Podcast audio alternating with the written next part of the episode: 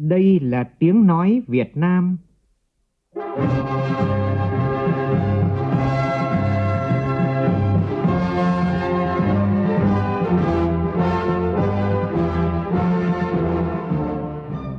là tiếng nói Việt Nam, phát thanh từ Hà Nội, thủ đô nước Cộng hòa xã hội chủ nghĩa Việt Nam.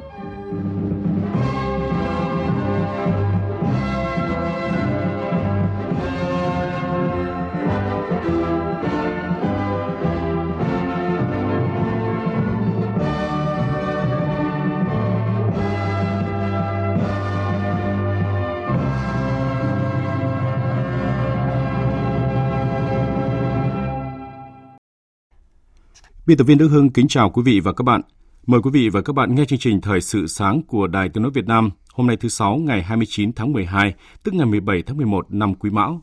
Chương trình có những nội dung đáng chú ý sau.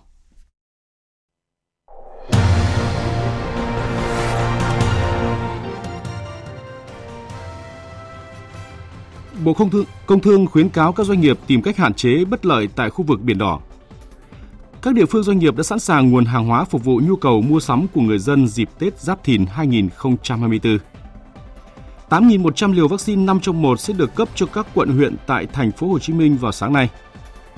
Trong phần tin thế giới, gần 60.000 việc làm trong lĩnh vực ngân hàng bị mất trong năm nay. Ai Cập phát hiện hai trường hợp đầu tiên nhiễm biến thể JN.1 của virus corona.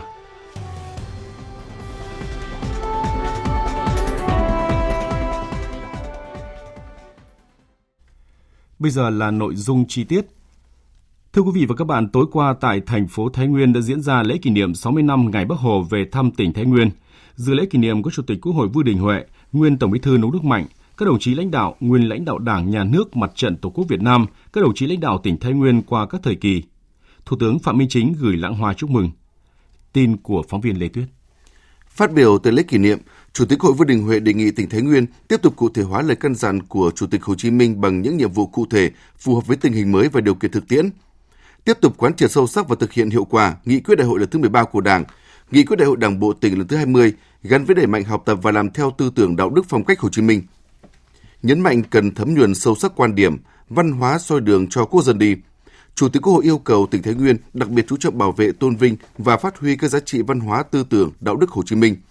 trong đó có khu di tích quốc gia đặc biệt ATK Định Hóa và nhà tưởng niệm Chủ tịch Hồ Chí Minh. Đây là những di sản Hồ Chí Minh, địa chỉ đỏ, phải được gìn giữ phát huy trao truyền cho muôn đời sau. Chủ tịch Quốc hội Vương Đình Huệ lưu ý. Các cấp ủy, tổ chức đảng phải tiếp tục thực hiện lời dạy của Bác Hồ về sửa đổi lề lối làm việc, phát huy vai trò nêu gương của cán bộ đảng viên, siết chặt kỷ luật kỷ cương, tăng cường đấu tranh phòng chống tham nhũng tiêu cực, xây dựng tập thể lãnh đạo và người đứng đầu năng động, sáng tạo, dám nghĩ, dám làm, dám chịu trách nhiệm vì lợi ích chung, nâng cao hiệu lực hiệu quả chỉ đạo điều hành của chính quyền các cấp, tăng cường quản lý nhà nước trên các lĩnh vực, tiếp tục triển khai thực hiện có hiệu quả nghị quyết của Bộ Chính trị về phương hướng phát triển kinh tế xã hội, bảo đảm quốc phòng an ninh vùng Trung du và miền núi Bắc Bộ, gắn với thực hiện quy hoạch tỉnh Thái Nguyên thời kỳ 2021 2030 tầm nhìn đến 2050 với 6 đột phá phát triển của tỉnh, chú trọng phát triển kết cấu hạ tầng kinh tế xã hội, nhất là hạ tầng giao thông gắn với các hành lang kinh tế và phát triển nguồn nhân lực chất lượng cao. Hôm nay tại Hà Nội khai mạc Đại hội Hội nạn nhân chất độc da cam lần thứ 5 nhiệm kỳ 2023-2028 với chủ đề Đoàn kết nghĩa tình trách nhiệm hướng về nạn nhân, đổi mới xây dựng hội vững mạnh hoàn thành tốt nhiệm vụ được Đảng, Nhà nước giao. Phóng viên Nguyên Nhung thông tin. Đại hội sẽ đánh giá kết quả thực hiện nghị quyết của Đại hội đại biểu toàn quốc Hội nạn nhân chất độc da cam lần thứ tư, nhiệm kỳ 2018-2023, đề ra mục tiêu, nhiệm vụ cho nhiệm kỳ mới và bầu ban chấp hành Trung ương hội khóa 5. Sự kiện là dịp tuyên truyền chủ trương, quan điểm, chính sách của Đảng, của Nhà nước đối với công tác giải quyết hậu quả chất độc hóa học do Mỹ gây ra ở Việt Nam, góp phần nâng cao nhận thức của xã hội về tính chất nguy hiểm, hậu quả lâu dài của thảm họa da cam đối với môi trường và sức khỏe con người tạo sự quan tâm ủng hộ của dư luận trong nước và quốc tế đối với cuộc đấu tranh đòi công lý cho nạn nhân chất độc da cam dioxin Việt Nam. Đây cũng là dịp để biểu dương, tôn vinh các tập thể cá nhân tiêu biểu trong hoạt động của hội, những tấm lòng vàng vì nạn nhân chất độc da cam – những cá nhân nạn nhân tiêu biểu vượt khó, vươn lên hòa nhập cộng đồng. Về đại hội lần thứ 5, Thượng tướng Nguyễn Văn Rinh, Chủ tịch Hội nạn nhân chất độc da cam dioxin nhiệm kỳ 4 cho biết thêm. Ờ, trong nhiệm kỳ này, chúng tôi đề ra phương châm đoàn kết, nghĩa tình, trách nhiệm ờ, vì nạn nhân chất độc da cam dioxin Việt Nam thực hiện một số cái nhiệm vụ quan trọng như là củng cố xây dựng tổ chức hội vững mạnh và phát triển hội viên. Hiện nay chúng tôi có 63 tỉnh thành, có cái hội thành viên của tỉnh và với cái đội ngũ rất hùng hậu là khoảng 400.000 hội viên. Thì năm nay chúng tôi tiếp tục củng cố cái tổ chức hội vững mạnh và vận động kết nạp thêm các hội viên mới Cục xuất nhập khẩu Bộ Công Thương vừa đưa ra khuyến cáo các doanh nghiệp hạn chế bất lợi tại khu vực Biển Đỏ do thời gian qua các tàu biển chuyên chở hàng hóa đi qua khu vực Vịnh Aden và Biển Đỏ đã bị tấn công, dẫn tới việc một số hãng vận tải biển phải chuyển hướng đi vòng qua mũi hảo vọng của châu Phi, làm tăng thời gian và chi phí. Cục xuất nhập khẩu đề nghị các doanh nghiệp xuất nhập khẩu cần theo dõi sát tình hình, chủ động lên phương án thích hợp, trao đổi với đối tác để trong trường hợp cần thiết có thể kéo dài thời gian đóng hàng nhận hàng – chủ động kế hoạch sản xuất và xuất nhập khẩu hàng hóa, tránh để phát sinh hàng hóa ùn tắc và tác động bất lợi khác. Doanh nghiệp tìm kiếm và đa dạng hóa nguồn cung để hạn chế ảnh hưởng đối với chuỗi cung ứng. Tìm hiểu về phương thức vận chuyển đường sắt để có thể lựa chọn khác nhau về phương thức giao hàng. Ngoài ra, doanh nghiệp khi ký kết và đàm phán hợp đồng thương mại, vận động hợp đồng vận chuyển nên có điều khoản về bồi thường, miễn trách nhiệm trong các tình huống khẩn cấp – Mặt khác, doanh nghiệp nên mua bảo hiểm đầy đủ để phòng ngừa rủi ro và tổn thất khi hàng hóa phải kéo dài thời gian vận chuyển hoặc gặp sự cố khi đi qua tuyến đường này. Đặc biệt, các hiệp hội doanh nghiệp kịp thời trao đổi phản ánh với Bộ Công Thương và các bộ ngành liên quan những vấn đề phát sinh để cùng nhau phối hợp xử lý. Trong một diễn biến quốc tế liên quan, người phát ngôn Bộ Ngoại giao Đức cho biết Đức và các đối tác thuộc Liên minh châu EU đang cân nhắc triển khai một sứ mệnh hàng hải mới để bảo vệ các tàu thương mại trước mối đe dọa an ninh ở Biển Đỏ.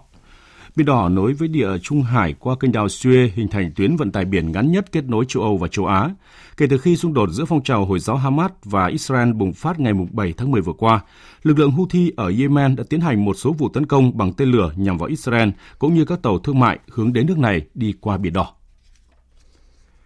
Chiều qua, Trung tâm Kiểm soát bệnh tật thành phố Hồ Chí Minh đã nhận 8.100 liều vaccine 5 trong 1. Sáng nay, trung tâm sẽ thực hiện cấp phát cho các quận huyện và tổ chức tiêm cho trẻ ngay sau Tết Dương lịch. Dự kiến thành phố Hồ Chí Minh sẽ tiêm trước cho 7.500 trẻ từ 2 tháng tuổi đến 18 tháng tuổi chưa được tiêm mũi 5 vaccine 5 trong một nào, sau đó là các trẻ em thiếu mũi 2, mũi 3. Tối qua tại Bến Ninh Kiều, Cần Thơ đã diễn ra chương trình kỷ niệm 20 năm thành lập quận Ninh Kiều và khai mạc Ngày hội du lịch đêm hoa đăng Ninh Kiều Cần Thơ lần thứ 6 năm 2023. Ngày hội nằm trong chuỗi sự kiện kỷ niệm 20 năm thành phố Cần Thơ trực thuộc Trung ương và 20 năm thành lập quận Ninh Kiều. Phóng viên Hồng Phương thông tin. Ngày hội diễn ra trong 3 ngày, từ ngày 28 đến ngày 30 tháng 12 tại công viên Ninh Kiều, cầu đi bộ Rạch Khai Luông với khoảng 10 hoạt động như chương trình nghệ thuật ánh sáng, 100 gian hàng quảng bá xúc tiến du lịch giới thiệu những sản phẩm du lịch đặc trưng của các quận huyện và thành phố Cần Thơ, trưng bày sản phẩm ô cốp, ẩm thực đặc sắc của địa phương. Bên cạnh đó còn có các gian hàng, bánh, ẩm thực dân gian, chương trình âm nhạc đường phố, đơn ca tài tử, nghệ thuật tổng hợp. Một hoạt động điểm nhấn không thể thiếu là hoa đăng mô hình với chủ đề thành tựu 20 năm xây dựng và phát triển thành phố Cần Thơ và quận Ninh Kiều, với khoảng 80 hoa đăng lớn được trưng bày tại rạch Khai Luông. Phát biểu tại buổi lễ, ông Phạm Văn Hiểu, Phó Bí thư Thường trực Thành ủy Cần Thơ nhận định. Ngày hội cũng là cơ hội để giới thiệu, khẳng định lợi thế, tiềm năng phát triển du lịch của quận Ninh Kiều nói riêng, của thành phố Cần Thơ nói chung Thông qua các hoạt động của ngày hội, quận Ninh Kiều sẽ tiếp tục giới thiệu, quảng bá về các loại hình du lịch của địa phương, sẽ là cầu nối, giao lưu, gặp gỡ, trao đổi kinh nghiệm đối với ngành văn hóa, thể thao du lịch, các nghệ nhân, diễn viên, vận động viên giữa các địa phương trong và ngoài thành phố Cần Thơ. Sau gần 4 tháng phát động, cuộc thi sáng tạo video clip quảng bá du lịch Con Tum năm 2023 đã tổng kết và trao giải vinh danh những tác giả có tác phẩm xuất sắc. Tin của phóng viên Khoa Điểm thường trú tại khu vực Tây Nguyên. Cuộc thi sáng tạo video clip quảng bá du lịch Con Tum năm 2023 do Trung tâm Thông tin Xúc tiến Du lịch phối hợp với Hiệp hội Du lịch tỉnh Con Tum tổ chức. Sau gần 4 tháng phát động, ban tổ chức nhận được 79 tác phẩm của 68 tác giả, nhóm tác giả trong và ngoài tỉnh. Trong 18 tác phẩm vào vòng chung kết, ban tổ chức trao một giải nhất, hai giải nhì, năm giải ba và 10 giải phụ cho tác phẩm có chất lượng kỹ thuật tốt nhất, lượt bình chọn nhiều nhất, truyền cảm hứng du lịch tốt nhất, chất lượng nội dung tốt nhất, có hiệu ứng truyền thông tốt nhất và tác phẩm triển vọng. Tổng số tiền trao thưởng gần 200 triệu đồng từ ban tổ chức và nhà tài trợ. Tác giả Lê Nguyên Phúc với chủ đề Amazing Con Tum đoạt giải nhất cuộc thi. Tác giả Lê Nguyên Phúc chia sẻ Tôi làm trong lĩnh vực du lịch, tôi có đi rất nhiều. Để quay được thước phim hay chụp một bức ảnh cũng phải nghiên cứu trước những khoảnh khắc đẹp và kỳ thú của thiên nhiên. Tôi đã làm nên được cái clip với mong muốn là quảng bá vẻ đẹp thiên nhiên kỳ thú đặc sắc đến với mọi người, biết đến nhiều hơn Măng Đen nói riêng và Con Tum nói chung. Bộ Lao động Thương binh và Xã hội cho biết theo báo cáo của 62 trên tổng số 63 tỉnh thành về tình hình tiền lương thưởng Tết 2024 cho thấy, về tiền lương năm 2023 tăng 3% so với năm ngoái, bình quân ước đạt 8,49 triệu đồng một tháng. Mức thưởng Tết cao năm nay tập trung tại các doanh nghiệp có vốn đầu tư nước ngoài. Trên 56% doanh nghiệp có kế hoạch thưởng Tết dương lịch với mức thưởng bình quân là 1,85 triệu đồng một người, tăng 49% so với năm trước. Trong đó, mức thưởng Tết dương lịch cao nhất hơn 376 triệu đồng một người thuộc về vị trí quản lý cấp cao tại doanh nghiệp có vốn đầu tư nước ngoài ở tỉnh Vĩnh Phúc. Còn mức thưởng Tết Nguyên đán cao nhất là 5,68 tỷ đồng thuộc về vị trí quản lý cấp cao tại doanh nghiệp đầu tư trực tiếp nước ngoài ở tỉnh Long An. Tết năm ngoái, mức thưởng cao nhất dịp Tết Quý Mão là hơn 1 tỷ đồng tại doanh nghiệp dân doanh ở thành phố Đà Nẵng. Một số địa bàn có mức thưởng cao tập trung các doanh nghiệp có vốn đầu tư nước ngoài như Hà Nội, Bắc Ninh, Thành phố Hồ Chí Minh nhằm chuẩn bị tốt nhất các điều kiện để nhân dân đón năm mới 2024 và Tết Nguyên đán Giáp Thìn 2024 đầm ấm vui tươi, đảm bảo mọi người dân đều có Tết, thành phố Hà Nội đề nghị các cơ quan đơn vị địa phương bên cạnh nguồn ngân sách huy động các nguồn lực xã hội để thăm hỏi, tặng quà các gia đình chính sách người có công trên địa bàn thành phố. Phóng viên Đài Tiếng nói Việt Nam thông tin. Đón Tết Nguyên đán Giáp Thìn 2024, thành phố Hà Nội sẽ chuẩn bị trên 1 triệu xuất quà với tổng kinh phí gần 553 tỷ đồng tặng các đối tượng hưởng chính sách, người có công, người đang hưởng lương hưu, trợ cấp mất sức lao động hàng tháng, hộ nghèo, hộ cận nghèo, đối tượng bảo trợ xã hội, người cao tuổi, công nhân viên chức lao động có hoàn cảnh đặc biệt khó khăn. Ông Trần Sĩ Thanh, Chủ tịch Ủy ban nhân dân thành phố Hà Nội cho biết, thành phố chú trọng vấn đề an sinh xã hội, phúc lợi xã hội, thực hiện chế độ chính sách với người có công, người nghèo, người có hoàn cảnh khó khăn. Thực hiện tốt các chính sách an sinh xã hội, quan tâm chăm lo hỗ trợ các chính sách người có công, xây mới và sửa chữa nhà cho hộ nghèo, hộ cận nghèo thành phố. Các cơ quan đơn vị địa phương của thành phố bên cạnh ngân sách thành phố tiếp tục huy động các nguồn lực xã hội xây dựng kế hoạch cụ thể việc thăm hỏi tặng quà tới các gia đình chính sách người có công trên địa bàn thành phố nhân dịp Nguyên đán 2024 đặc biệt là đối với người nghèo, người lao động hoàn cảnh đặc biệt khó khăn, công nhân lao động tại khu kinh tế, khu nghiệp, nhất là người bị mất việc làm. Thành phố Hà Nội cũng yêu cầu các địa phương thực hiện tốt công tác phục vụ nhu cầu mua sắm, tham quan, giải trí của nhân dân thủ đô và khách du lịch trong dịp Tết. Theo kế hoạch, thành phố Hà Nội sẽ tổ chức 83 điểm chợ hoa xuân trên địa bàn thành phố từ ngày 20 tháng 1 năm 2024 đến ngày 9 tháng 2 năm 2024.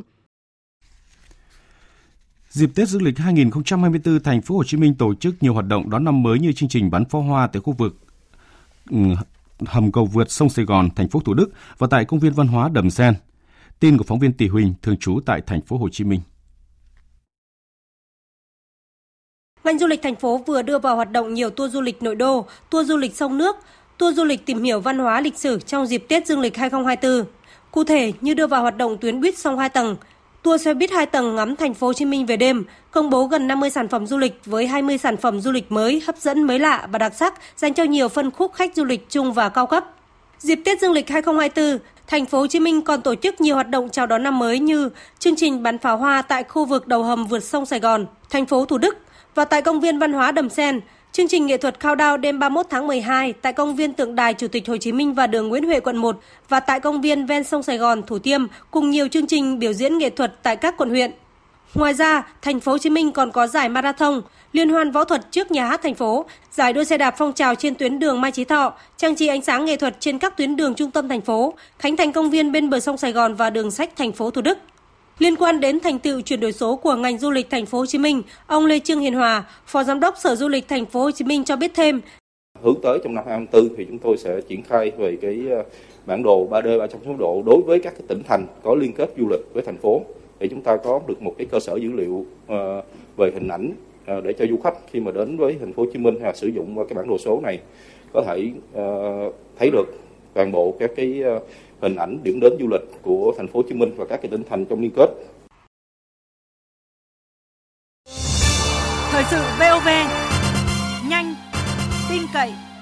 hấp dẫn. Xin được tiếp tục với phần tin thế giới.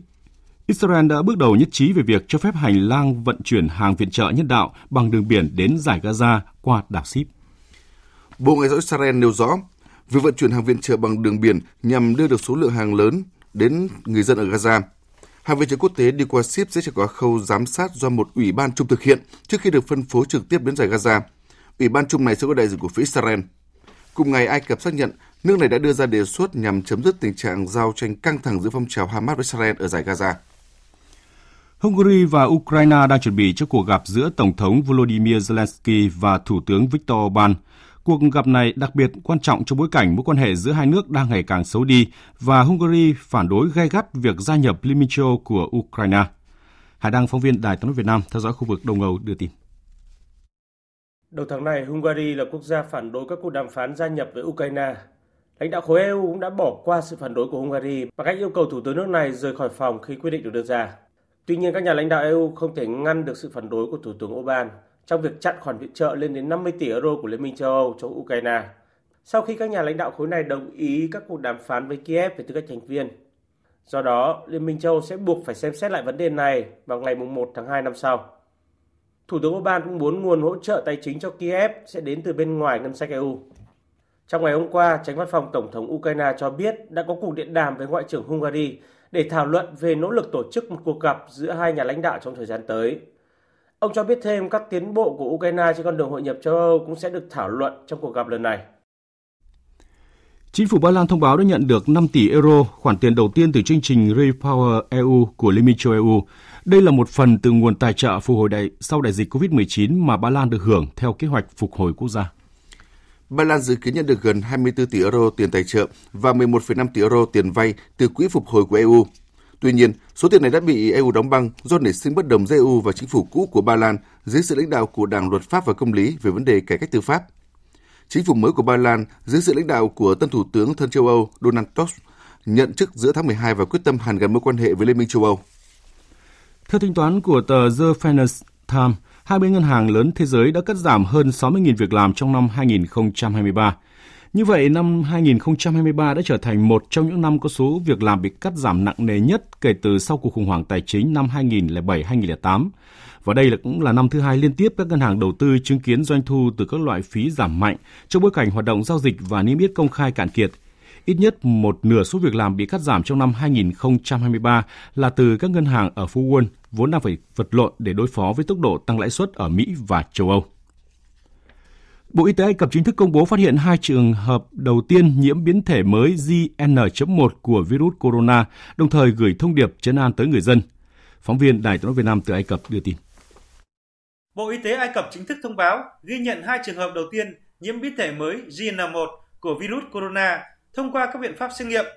Tuy nhiên, tình trạng sức khỏe của hai bệnh nhân hiện đang ổn định với các triệu chứng viêm hô hấp nhẹ và không cần phải nhập viện điều trị. Trong thông điệp gửi tới người dân, cơ quan y tế Ai Cập cho biết đang theo dõi chặt chẽ tình hình dịch tễ học trong nước, đồng thời kêu gọi người dân không nên quá lo lắng về biến thể COVID-19 mới bởi các bằng chứng hiện nay đều cho thấy mức độ rủi ro mà biến thể này gây ra đối với sức khỏe cộng đồng là không cao.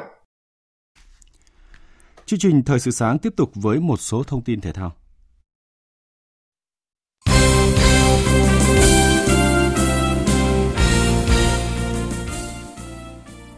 Ban tổ chức giải thưởng của bóng vàng Việt Nam năm 2023 vừa công bố danh sách 5 cầu thủ rút gọn cho danh hiệu quả bóng vàng Nam Việt Nam, gồm Bùi Hoàng Việt Anh, Nguyễn Hoàng Đức, Phạm Tuấn Hải, Đặng Văn Lâm và Hồ Tấn Tài.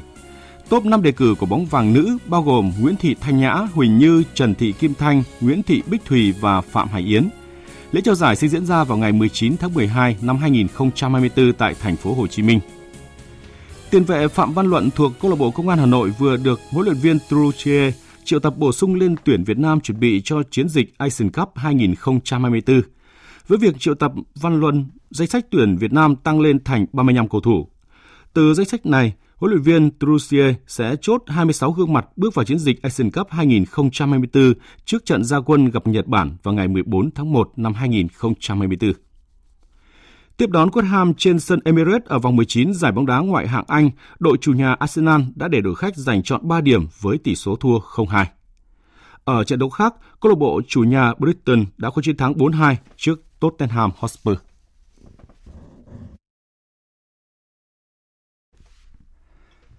Thưa quý vị và các bạn, là một trong 10 điểm du lịch hấp dẫn nhất Đông Nam Á và là một trong 50 địa danh đẹp nhất châu Á, khu du lịch quốc gia Sapa Lào Cai không chỉ thu hút bởi sự hùng vĩ của thiên nhiên, khí hậu mát lành, mà còn bởi sự đặc sắc của văn hóa dân tộc gắn với du lịch cộng đồng. Trong chương trình Thời sự sáng nay, hãy cùng phóng viên Bích Thủy tìm hiểu về địa danh này. Những ngày cuối năm 2023, dù thời tiết có lúc xuống đến 4 đến 5 độ C, nhưng các điểm du lịch cộng đồng ở Sapa vẫn rất đông du khách. Thích thú và sảng khoái khi được hít hà khí lạnh Sapa, ăn những món ăn dân dã, ngâm mình trong những bồn tắm lá thuốc truyền thống của đồng bào dao đỏ. Đó là chia sẻ của không ít du khách khi đến đây. Bà Trần Ngân Hoàn, du khách đến từ Malaysia, cho biết Tôi lần đầu tiên tới Sapa, cả ông xã cùng đi. Chúng tôi đi du lịch, cảm nhận thấy Sapa rất thú vị, phong cảnh đẹp, con người thì hiếu khách, môi trường ở đây cũng khá ổn và an toàn. Giám đốc Hợp tác xã Du lịch Cộng đồng Tả Phìn Sapa, Lý Tả Mẩy cho biết, với 38 hộ tham gia hoạt động kinh doanh du lịch cộng đồng, các homestay của các hộ gia đình được cải tạo sạch đẹp, đáp ứng nhu cầu của du khách, nhưng giữ được các nét đặc sắc văn hóa của đồng bào Giao, từ nếp nhà truyền thống, đường đi xếp đá, phòng ngủ, chăn màn thổ cầm, vân vân. Đặc biệt, ẩm thực dân tộc và thuốc tắm ở đây gắn liền với các cây thuốc thảo dược bản địa chỉ có ở đồng bào Giao nơi này nên được du khách ưa chuộng. Hợp tác xã du lịch cộng đồng thì cũng đưa ra cái phương châm là bảo tồn, gìn giữ và phát huy cái văn hóa truyền thống của người Giao. Chúng mình cũng mong muốn là à, khách đến với Tả Phìn thì sẽ được trải nghiệm đúng và thật nhất văn hóa của người Giao. Với khu sinh thái vườn đá được công nhận là sản phẩm ô cốp 4 sao về du lịch dịch vụ đầu tiên của tỉnh Lào Cai và mô hình du lịch sinh thái kết hợp trải nghiệm nông nghiệp xanh cũng đang rất hút khách đến tham quan. Đến đây, du khách được hòa mình trong không gian văn hóa của đồng bào với những điệu múa, điệu khèn du dương của đồng bào Mông, nghe hát báo dung cùng những làn điệu dân ca của người Giao, được trải nghiệm một ngày làm nông dân trên ruộng nương cùng đồng bào, để lại những kỷ niệm khó quên với mỗi du khách. Đến nay, Sapa đã và đang tập trung xây dựng sản phẩm du lịch trải nghiệm văn hóa gắn với du lịch cộng đồng – trong đó, tập trung nguồn lực đầu tư 5 điểm du lịch cộng đồng theo tiêu chuẩn ASEAN gắn với đặc trưng của 5 dân tộc thiểu số trên địa bàn thị xã là các dân tộc Mông, Giao, Tây, Giấy, Xá Phó. Xây dựng các mô hình du lịch cộng đồng chất lượng cao, có kiến trúc đặc biệt, sử dụng đá, gỗ, tre. Khai thác văn hóa truyền thống để tạo tính độc đáo, đặc trưng, không bị nhàm chán. Ông Đỗ Văn Tân, Phó Chủ tịch Ủy ban nhân dân thị xã Sapa cho biết thêm. Chúng tôi đã có du lịch trải nghiệm văn hóa gắn với lại cái du lịch cộng đồng là các cái sản phẩm du lịch khám phá, du lịch thể thao mạo hiểm, du lịch sinh thái gắn với các sản phẩm trải nghiệm ở các cái vùng dược, dược liệu, phát triển các cái sản phẩm du lịch nghỉ dưỡng, à, khai thác những cái à, tiềm năng lợi thế về à, bản sắc văn hóa để từ đó khai thác và phục vụ ờ, phát triển du lịch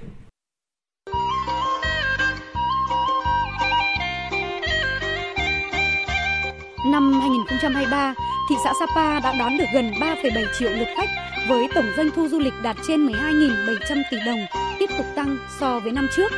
Sapa đặt mục tiêu trong năm 2024 sẽ thu hút 4,5 triệu lượt khách, doanh thu đạt 15.500 tỷ đồng. Việc đẩy mạnh du lịch cộng đồng gắn với trải nghiệm văn hóa của đồng bào các dân tộc cùng đa dạng nhiều sản phẩm du lịch khác sẽ góp phần giúp Sapa thực hiện được mục tiêu đề ra. Quý vị và các bạn đang nghe chương trình Thời sự sáng của Đài Tiếng Nói Việt Nam. Trước khi kết thúc chương trình là những thông tin về thời tiết. Dự báo thời tiết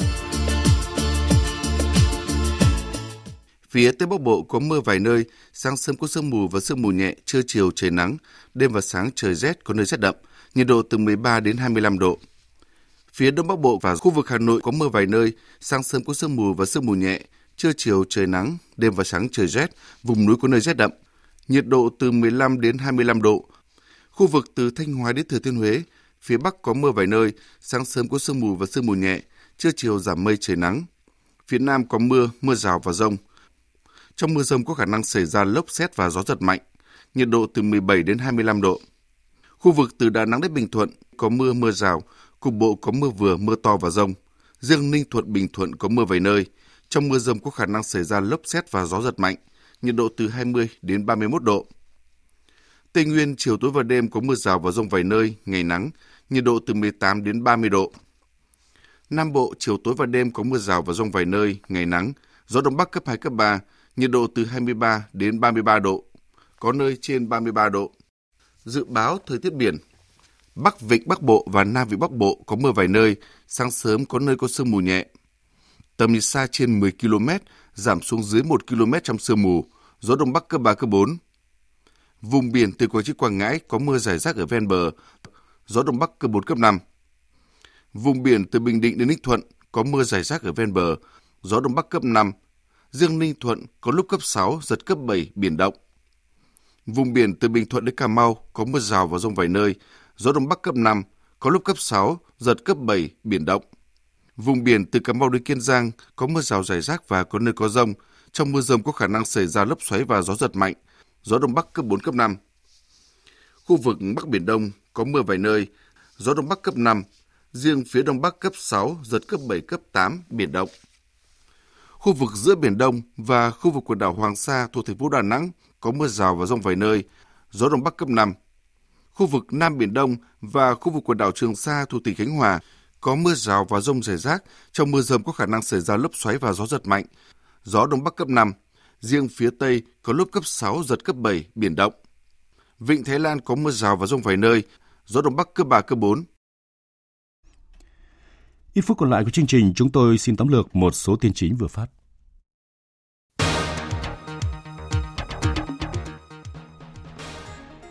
Cục xuất nhập khẩu Bộ Công Thương vừa đưa ra khuyến cáo doanh nghiệp hạn chế bất lợi tại khu vực Biển Đỏ do thời gian qua các tàu biển chuyên chở hàng hóa khi đi qua Vịnh Aden và khu vực này đã bị tấn công. Mặt khác, các doanh nghiệp nên mua bảo hiểm đầy đủ để phòng ngừa rủi ro và tổn thất khi hàng hóa phải kéo dài thời gian vận chuyển hoặc gặp sự cố khi đi qua tuyến đường này. Chiều qua, Trung tâm Kiểm soát bệnh tật Thành phố Hồ Chí Minh đã nhận được 8.100 liều vaccine 5 trong 1. Sáng nay, số vaccine này sẽ được cấp phát để các quận huyện tổ chức tiêm cho trẻ ngay sau Tết dương lịch. 20 ngân hàng thế giới đã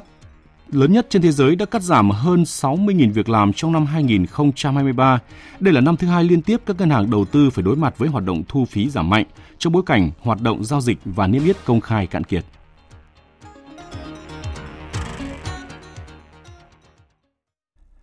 Tới đây chúng tôi cũng xin kết thúc chương trình thời sự sáng nay của Đài Tiếng nói Việt Nam. Chương trình do biên tập viên Đức Hưng biên soạn và thực hiện với sự tham gia của biên tập viên Hải Yến, phát thanh viên Đoàn Hùng và kỹ thuật viên Văn Quang. Chịu trách nhiệm nội dung Nguyễn Vũ Duy.